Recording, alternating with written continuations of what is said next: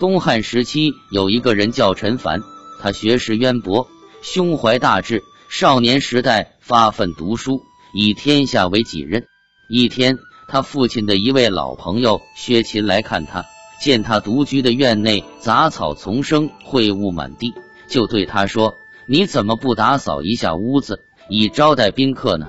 陈凡回答：“大丈夫处世，当扫天下，安是一屋乎？”薛勤当即反问道：“一屋不扫，何以扫天下？”陈凡听了无言以对，觉得很有道理。从此，他开始注意从身边小事做起，最终成为一代名臣。